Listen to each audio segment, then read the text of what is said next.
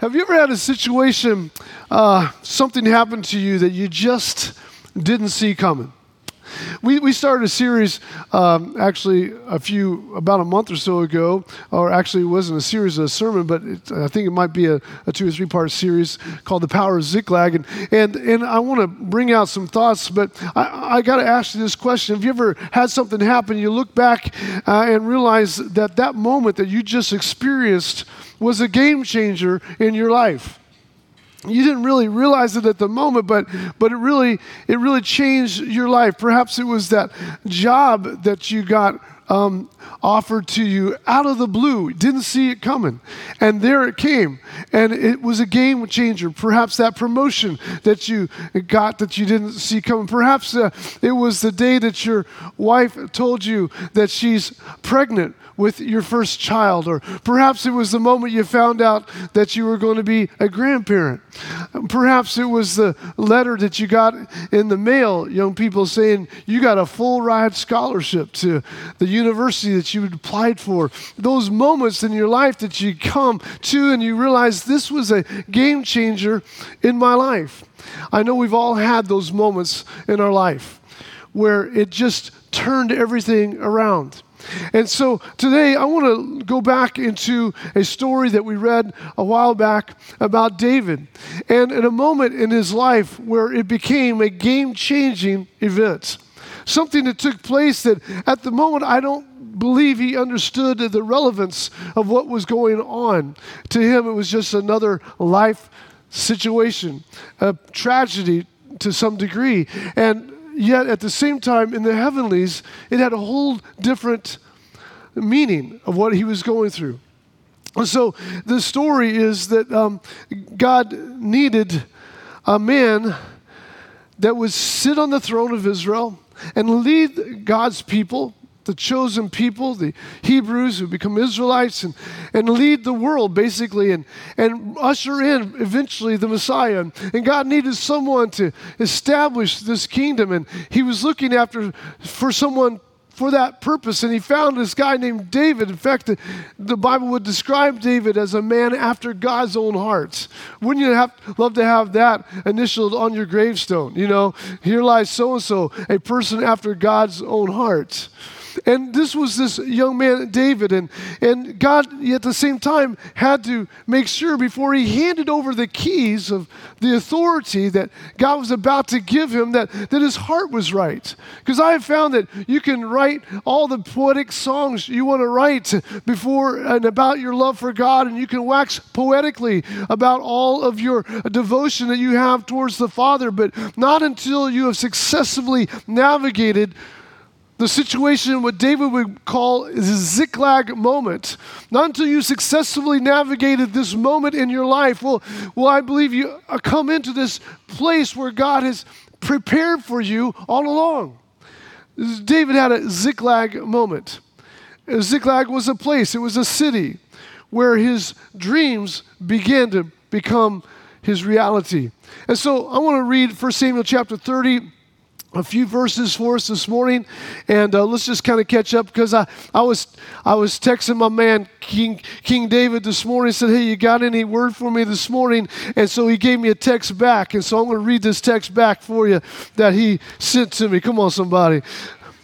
David and his men reached Ziklag on the third day, and now the Amalekites had raided the Negev and Ziklag. Now, can I just remind you that these Amalekites, th- these weren't good people. Th- these, these were mean, bad dude people. In fact, this isn't the first time we've ever had a run in with Amalekites. The Amalekites were the first people out of the chute that the people of Israel had to face when they came out of Egypt, out of their 400 plus years of slavery. And once they get out into their wilderness and start to pursue the promised land that God had for them, they were met with these Amalekites, the same people that Joshua had to deal with in the valley, that Moses, remembers on the mountaintop lifting up his hands, Aaron and Hur on each side lifting up his hands. And as he interceded and prayed, Joshua would win the battle and would defeat the Amalekites. I, I'm glad to know that in the history history of my life that there's been some Amalekites that I've already seen, that I've already faced, and God's already shown me that I got victory over. Aren't you glad about the victories of the past you've already had? Come on, somebody. Turn to your neighbor and tell him you didn't clap loud enough. Come on, come on, you got to clap louder than that. You, come on, you got to clap louder than that. I'm thankful for that. I'm thankful for that. And so they attacked Ziklag and burned it. Now, Ziklag was where David's town is his hometown. Is where he's, his, his, his family's at. His, his, all of his buddies, uh, they're, they're all working together and they're, all their families are there. Ziklag is the name of this town. They burned it. They took captive the women, everyone else in it, both young and old. They killed none of them, but carried them off as they went their way. And when David and his men reached Ziklag, they found it destroyed by fire and their wives and sons and daughters taken captive. I'm going to just pause for just a moment and just say this. I'm also thankful that when everything looks like is a, it's a tragedy, there's always a little hope somewhere to be found this isn't in my notes nor yours, but I think it's worthy to point out that, that even when you come to these situations in life where you feel like everything is falling apart, at least the fact was, well, I don't see any dead bodies laying around. I mean, I, I see everything. There's nothing but trash and rubble and burnt ashes around here, but, well, you know, at least I don't see dead bodies. So there's got to be, that means that the that perhaps my wife and my kids are still alive. There's always hope in every situation if you look for it. If all you're looking for is ashes in your house, then sometimes you won't have hope. But there's always got to be something inside of you that says, I'm going to find hope in this situation that looks like it's absolutely a miserable dead end. I know that there's hope somewhere. Aren't you glad that there's always a place where you can go to and find a little bit of hope? Mm. And so David and his men wept aloud until they had no strength left to weep grown battle hardened men. These are grown, these are men that, that, that, that are tough cookies.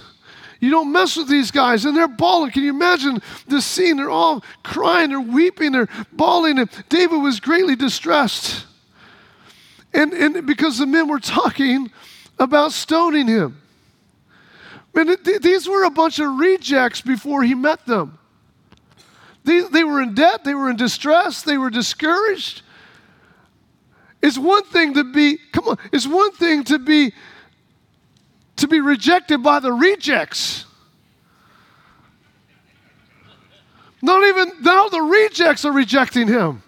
They're picking up stones. And each one was bitter in his spirit because of his sons and his daughters. And can I just say, I don't believe David saw this one coming. This is that moment in our life where something happens and you didn't see it coming. But just because you didn't see it coming doesn't mean God's not there in the midst to help you. It didn't catch God by surprise, you know that. God's he's aware. And but David found but, but David found strength. When everything's falling apart, can I just say this? When everything's falling apart, you better find strength this ability to withstand pressure. He found strength in the Lord his God. And then David said to Abiathar, the priest, the son of Ahimelech, Bring me the ephod. And Abiathar brought it to him, and David inquired of the Lord, Shall I pursue this raiding party? Will I overtake them? Pursue them, he answered, God did, and you will certainly overtake them and succeed in the rescue. Can I just remind you that God still answers when you're under pressure? He still answers when you're under pressure. How many people we have this morning say, I feel a little pressure recently? I, I've had a little pressure. Come on. Come on, turn, turn, turn to your neighbor like you lost $20 and tell them, I've been under pressure lately. Come on, somebody. I, I've been under a little pressure. But God's there. So we started this little, you know, talk a few weeks ago six things that you need to know to finish the race, and we got to one and a half of them. And we're going to try to get to four today, maybe five if God's in this thing. If you stay throughout the whole Memorial holiday, we might get more. We'll just see. Number one, I'll just, as a way of reviewing, it, it, six things you need to know to finish the race. Number one, expect seasons of stretching. We came to that conclusion because Ziklag, Ziklag literally means winding, like winding a toy or winding a rubber band, and, and just something, a, a, a, situation where it's very, very tight in, in your life. And, and, and like, remember the, the big thick ticks? Remember that? The, the thick ticks, you just, just big old, that's how, that's how this Ziklag experience was. That's what it means. Ziklag means that you're in a season of life where things are really tight and the capacity of, of God inside of you is just like growing, even though you feel like you're being stretched to about the moment of explosion. God's doing something great. Ziklag is a great place to be, even though it's a very uncomfortable place to be. And if you're going to finish the race, you're going to experience seasons of stretching. Aren't you glad you came this morning? It's a good thing. It's a good thing to be stretched. Number two, if you're going to finish the race, just still just kind of reviewing, don't allow yourself to become encircled. Uh, the word Amalek the Amalekites, it comes from Amalek. The Amalekites comes from the word Amalek, which was the grandson of Esau. And it means the people of lapping. People of lapping. I, I don't know about you, but I don't like to be lapped. If I, I was, I, I was uh, in track for a few days in high school. and re- let me remind you that I was the shortest kid in my high school. And, uh, uh, and, and, so I went out for track. I don't know, I was quick, but my quickness uh, lasted about 10 yards, and then everyone else caught up with me. And so I, I, I realized, you know, when the, the coach said, oh, I want you to try out for, back then it was like the 440 and things like that. I don't know what they call them anymore, but he, it's, you know, a couple laps, around, lap or two around the, the track. And he said, I want you to do that. Well, uh, I, did the two, three lap thing race, and um, after about the first one, I was I was doing okay, and then the second one, people you know, people started passing me. how many know that's no that's no fun? Because I, I found out later it was because every two steps of mine was just one step of theirs. It was just it wasn't fair and, and, and lapping. And no one likes to be lapped. No one likes to be overtaken by anything. The worst thing an army can do to you is to lap you or to encircle you or to bring you into their, um, to their snare. And that's what the Amalekites symbolize and what they represent. The last thing you want to do if you're in a military situation is to be flanked or to be encircled. I love history. I love everything about history. And uh, I spent three days with my dad years ago up in Gettysburg. You say, What in the world can you do for three days in Gettysburg? Aren't you glad there's only 10% chance of rain today? Aren't you glad to know that? Just 10%, that's all. Oh my. That's what you get for going out on the boat when you should be right here. Right here. That's. That's, I'm just telling you, you should have been right here. I'm just telling you. I'm playing, I'm playing, I'm playing. We're glad you're having fun in the rain. So I was spent three days in Gettysburg. By the way, I want to welcome. Can we welcome all the ones watching from uh, county jail and also online? We welcome you guys. Love you all. Appreciate you so much. So I spent three days in Gettysburg, and we read. My dad and I we we relived the entire the entire battle, and we read every marker, every monument, every landmark. And it was just a fun time uh, for us together as a father and son. And so one of the things that struck out stuck out to my mind in that Battle of Gettysburg was if the Union soldiers they were um, on this what they call Cemetery Hill, Cemetery Ridge, and they were uh, kind of spread out in, in an inverted fishhook, if you would, and and the, they were supposed to um, make sure that the flank, you never want to be flanked. You never want the, the, the enemy to come around the end. And so, so what happened was um, General Meade sent General Warren to the end of the Union line to make sure that the flank was protected. And to General Warren's shock, he realized that there at the end of the, the line, on Little Round Top, let me show you Little Round Top, that, that, that, that, they had no soldiers. There was nothing up there. And so the enemy was down here where you're at, well, not the well the Confederates. So I don't. I'm in Alabama, so I'm not sure that's the enemy. But anyway, the Confederates were here, and they were, they were about to ascend. Uh, and if they ascended onto top of that little hill, little round top, they would now have flanked the Union Army, which means that they would come in from behind, and now they would squeeze them, and they would they would win the war, win the victory. And so so Warren was like, What in the world? And so he sent for Colonel Chamberlain. He was a school teacher from Maine. And he said, Colonel Chamberlain, I need you here now, right now. So let's show. So Chamberlain shows up, a school teacher from Maine in his 30s, and said, I need you to go and take your men to the top of that hill, and I need you to secure that hill no matter what it takes. No matter what it takes, do not let the enemy take that hill, or we're all in trouble. And so he goes up there, and sure enough, the Confederates come up the hill and they, they push him back. And then the Confederates come again a second time and they push him back. At that point, one of the soldiers comes to Colonel Chamberlain and says, Sir, I got bad news. He said, What's the news? He said, We are out, totally out of ammunition. There is no way we can repel them the third time. And so, right there on the, uh, in, the, in that moment, Colonel Chamberlain said, Fix bayonets. And they put the bayonets on the end of their gun with no bullets, no ammunition. And he said, Charge. And they charged down the, the hill, little round top, so scared the Confederate army that they ran for their lives, not knowing that they didn't have any bullets in their gun.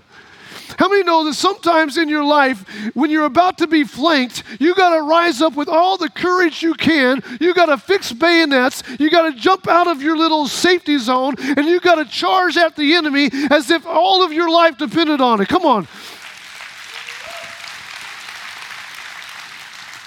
Have you ever been flanked? Have you ever been in a situation where suddenly something that you never thought ever would happen happened? Have you ever been in a situation where the enemy is coming up at you and you have nothing that you weren't even prepared for this? You weren't even ready for this. You, you're, you're, you're, the, the child that you thought was the best child of all the children suddenly lost their mind. Come on, somebody. I didn't see that one coming. I thought that was going to be the good one. Come on. I, I, I, I've been flanked. I didn't, I didn't think I'd ever lose this job. I've been flanked. I didn't think I would ever get this kind of a diagnosis on my body. What is this? What is this? I, I've been flanked. I didn't think I would ever be in this situation with my marriage. I've been flanked. I didn't think I would ever find my best friend gossiping about me and behind my back and slandering my reputation. I, I think I've been flanked. I, I want to know this morning what are you going to do when the Amalekites come into your, into your house uh, and they begin to flank you? What are you going to do in that moment? Because what you're going to do in that moment determines what's going to happen after. Tell them a story. My, my, my dad, we lived in Colorado, Denver, Colorado for about five years, and we probably would have perhaps still been there. My dad had a very good job working for an up and coming computer company. He was a sales rep for a computer school. This was early on when computers were and, and automation was just barely getting out of the out of the ground and and uh, so he was a regional sales manager for the west part of the United States. And, and uh, so he had a whole team of sales team that he had hired. And uh, one, of, um, one of our relatives uh, needed a job, and they were hard up for, for money.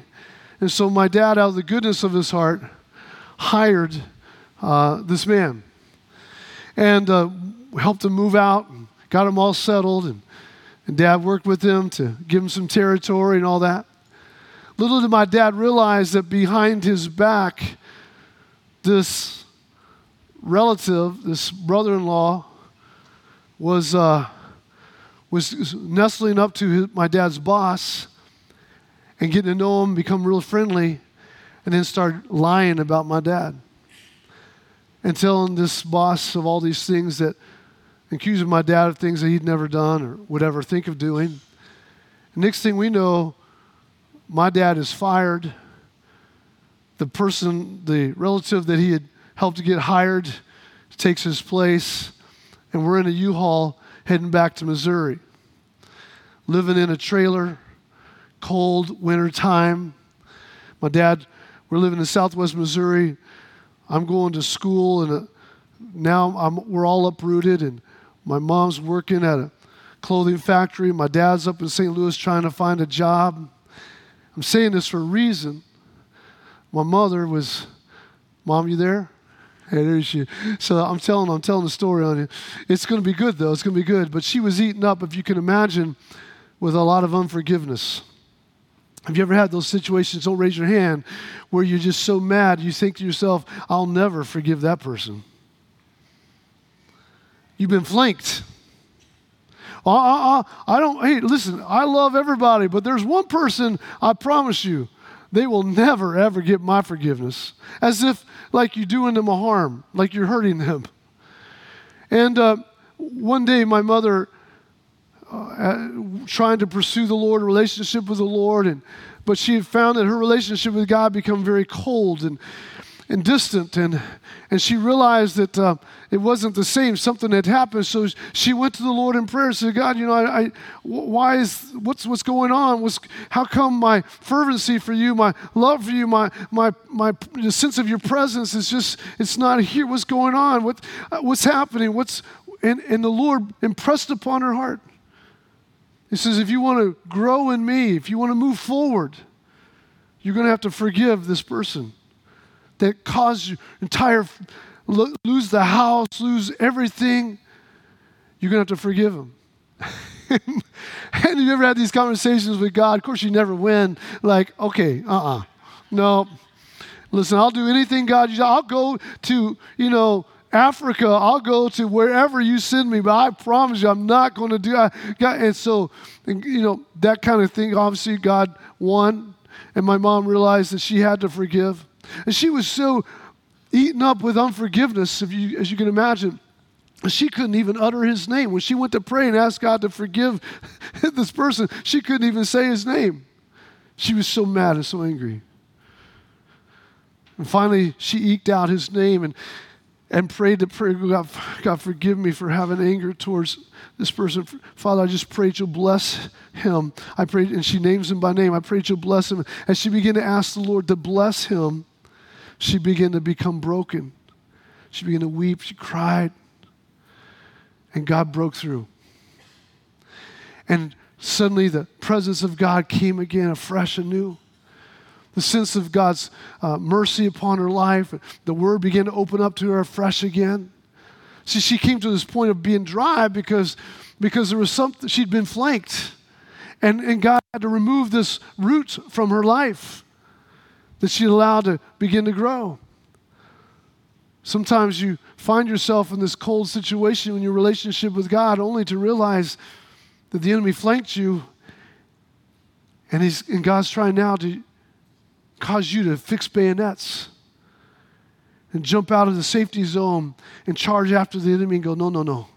You're not going to ruin my health. You're not going to ruin my marriage. You're not going to ruin my family. No, no, this isn't going to happen, Satan. You're not going to cause unforgiveness to, to ruin my life in the name of Jesus. No, sir. And you got to go after the enemy. Turn to your neighbor and tell him sometimes you got to fix the bayonets. Will you tell him that for me?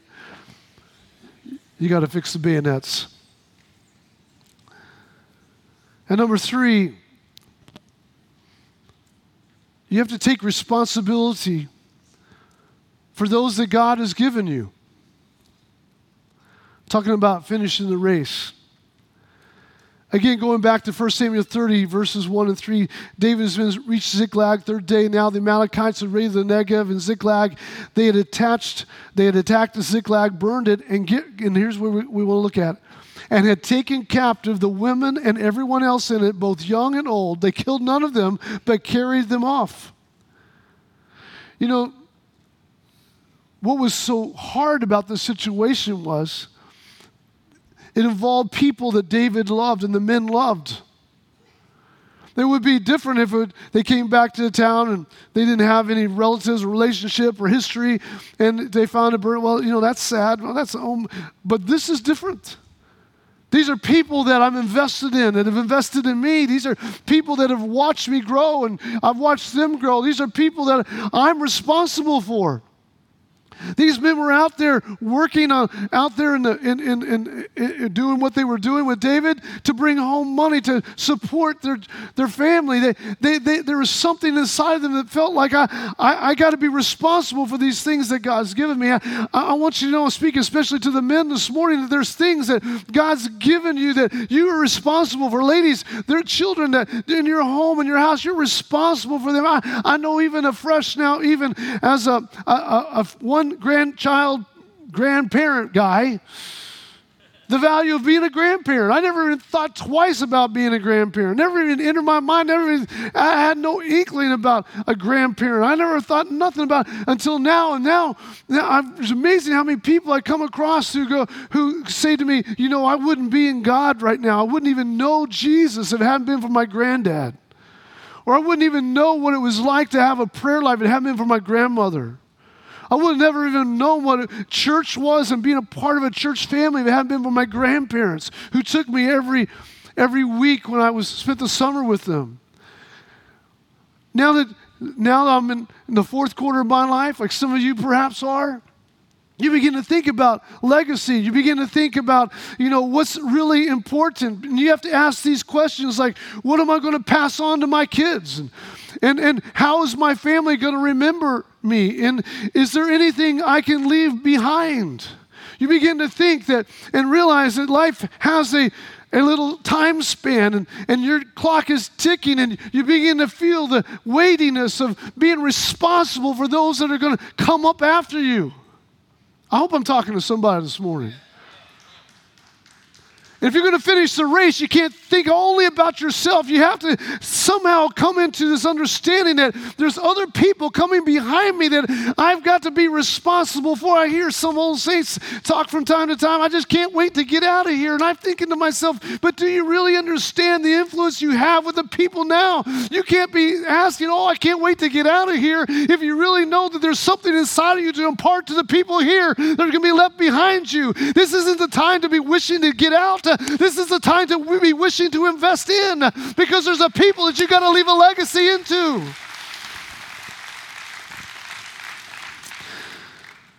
The enemy wants to take your family captive. He wants to burn your house to the ground.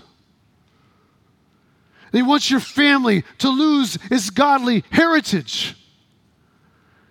And he wants to carry off your family. But somebody's got to rise up in the house and say, oh, no, no, not on my watch. Or you can, you can set a flame to whatever you think you can set a flame and burn whatever you think you're going to burn, but you're dealing with David here. You're dealing with some mighty men here. You're not dealing with that old wishy washy Christian person over there that's one way one day and another. No, no, no. This is David. This is the worshiper of man after God's own heart. You're not taking my family and carrying on where you want to go.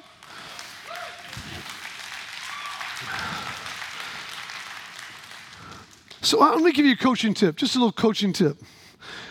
I'm, we've been married now 30 years, and our children are now kind of grown, and I'm not, I'm not ready to write a book on raising children yet. But I do know this. That some of you parents, I've heard you talk, and you have children, they're getting, they're, they're in your house, they're teenagers, whatever, and they go, I don't want to go to church. I don't want to go to church. I'm not going to church. And you're faced with a dilemma. And you've asked me, what do I do? Do I make him go? Do I lock him out of the house until I get home? What, do, I, what, am I, what do I do? Well, here, here's your answer. You say to that girl, you say to that young man, part of my job is to make sure that you have spiritual formation in your life. I, I'm, I will be held responsible before God for your spiritual formation. So if you're saying you don't want that in that church, Okay, but you are going to get spiritual formation. So we'll make a deal. You don't have to go to the youth group, you don't have to go to the church, whatever. But you are going to have a meeting once a week with a spiritual mentor, a counselor, a life coach. And you are going to develop the spiritual side of you because you are body, soul, and spirit. And I'm not going to let I'm not going to raise a child that's going to be anemic in the spiritual dimension. So if you want to go to church and get it, that's one way. If you don't feel like that's what's for you, then you're going to find we're going to find together a spiritual mentor, a life coach, a counselor, and you're going to meet with them once a week because I got to make sure that but when you leave this house, you are prepared body, soul, and spirit. You hear me, son? do you hear me, sweetheart? Come on. I'm just giving you a little tip, just a little tip. And so Exodus 12, 1 and 3, the Lord said to Moses and Aaron in Egypt, the whole tell the whole community. Um, Joseph, why don't you come up now before I go any further? Because we're not going to. There you go. You're not going. You need to probably start sitting on the front row, buddy, because you never know how fast you have to come up here. Love you, man. Uh, the Lord said to Moses and Aaron in Egypt, "Tell the whole community of Israel." that on the 10th day of this month, each man is to take a lamb, get this, take a lamb for his family, one for each household. This is huge. Well, this passage comes to us because they have been in bondage, slavery in Egypt for 430 years, and now the Lord has said, okay, tonight, after tonight, then everything changes and you're going out. You're leaving bondage. You're leaving slavery. You're leaving the life that you've known, your parents have known, your grandparents, your great parents, and your great great parents. You're leaving all that. We're leaving this. We're going now into the place that I'm leading you to. But it's imperative that before we lead you into what you're going to be led into, that you have to take this lamb and you have to eat this lamb.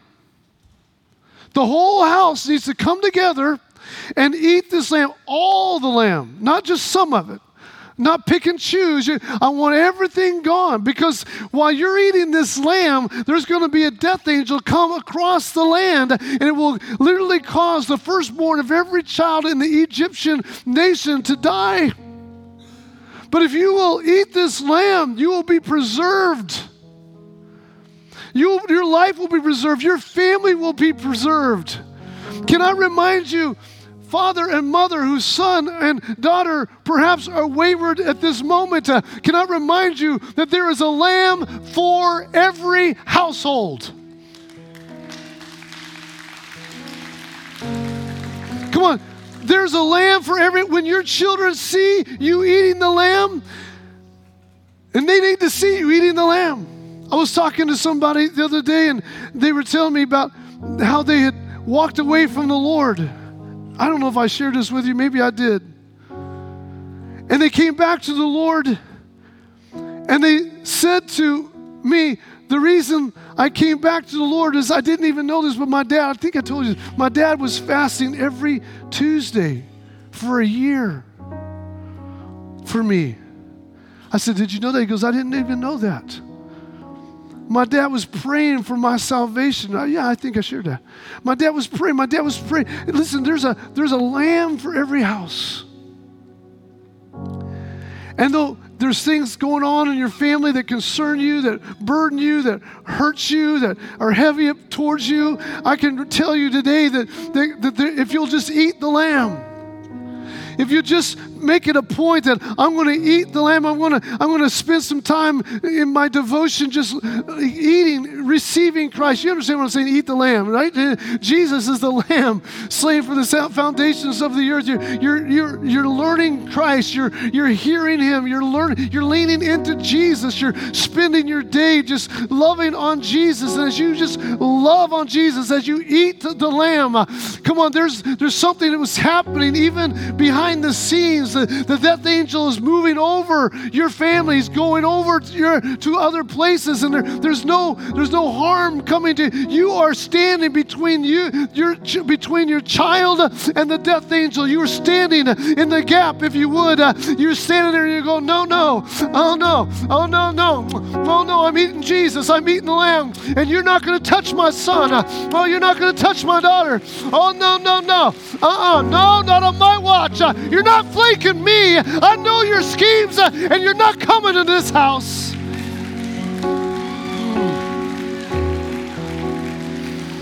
Yeah. You know, Memorial holidays Um, let's all stand. But Memorial Holidays, it, I love the, the three day weekend and family time. But for some, perhaps in this house, I, this wasn't really where I was going, but apparently this is what we needed to talk about. I, think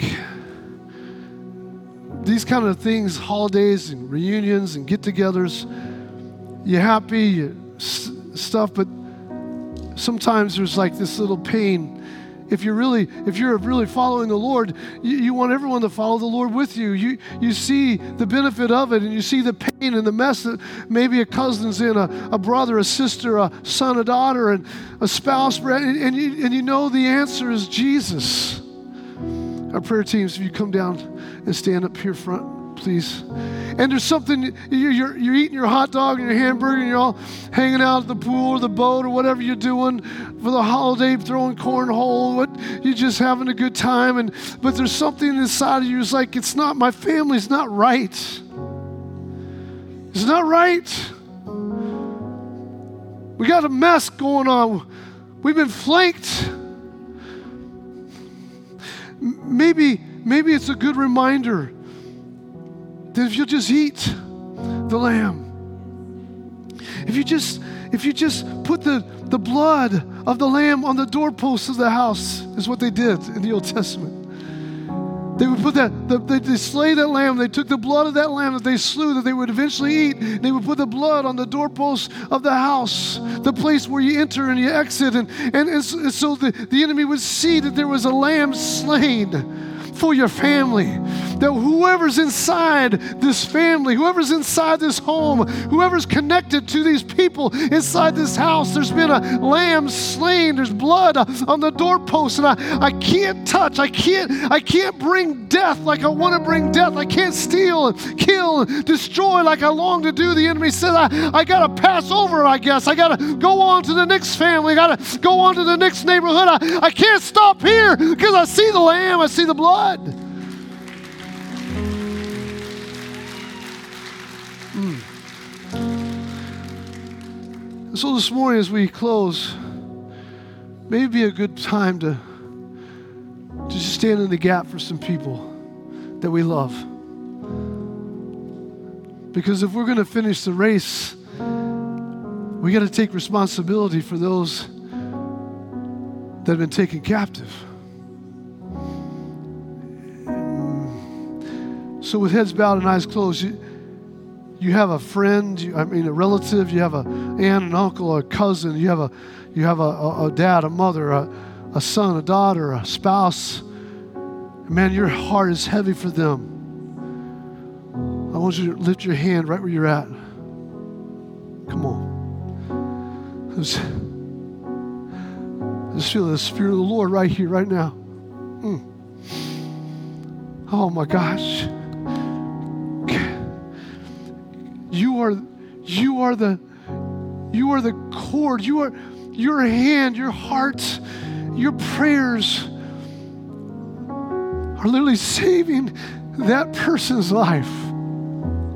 So, God, right now, we lift our hands to you and we believe by faith, oh God, that that, that wayward child, that spouse, that grandparent, that father, that mother, whatever that relative is, Father, we call them out and we declare, oh God, that there is a lamb for their life. We declare, Lord Jesus, and remind you that you said uh, there's a lamb for every household, oh God. And so we stand, Lord God, as those who are eating the lamb, uh, and we say, oh God, spare their life, uh, spare their life, oh God, and visit them wherever they're at, God, whatever they're doing, Lord God, whatever's going on in their life right now, we ask that you'll invade them, oh God. We ask that you come in supernaturally, oh God, and just, Lord, intervene.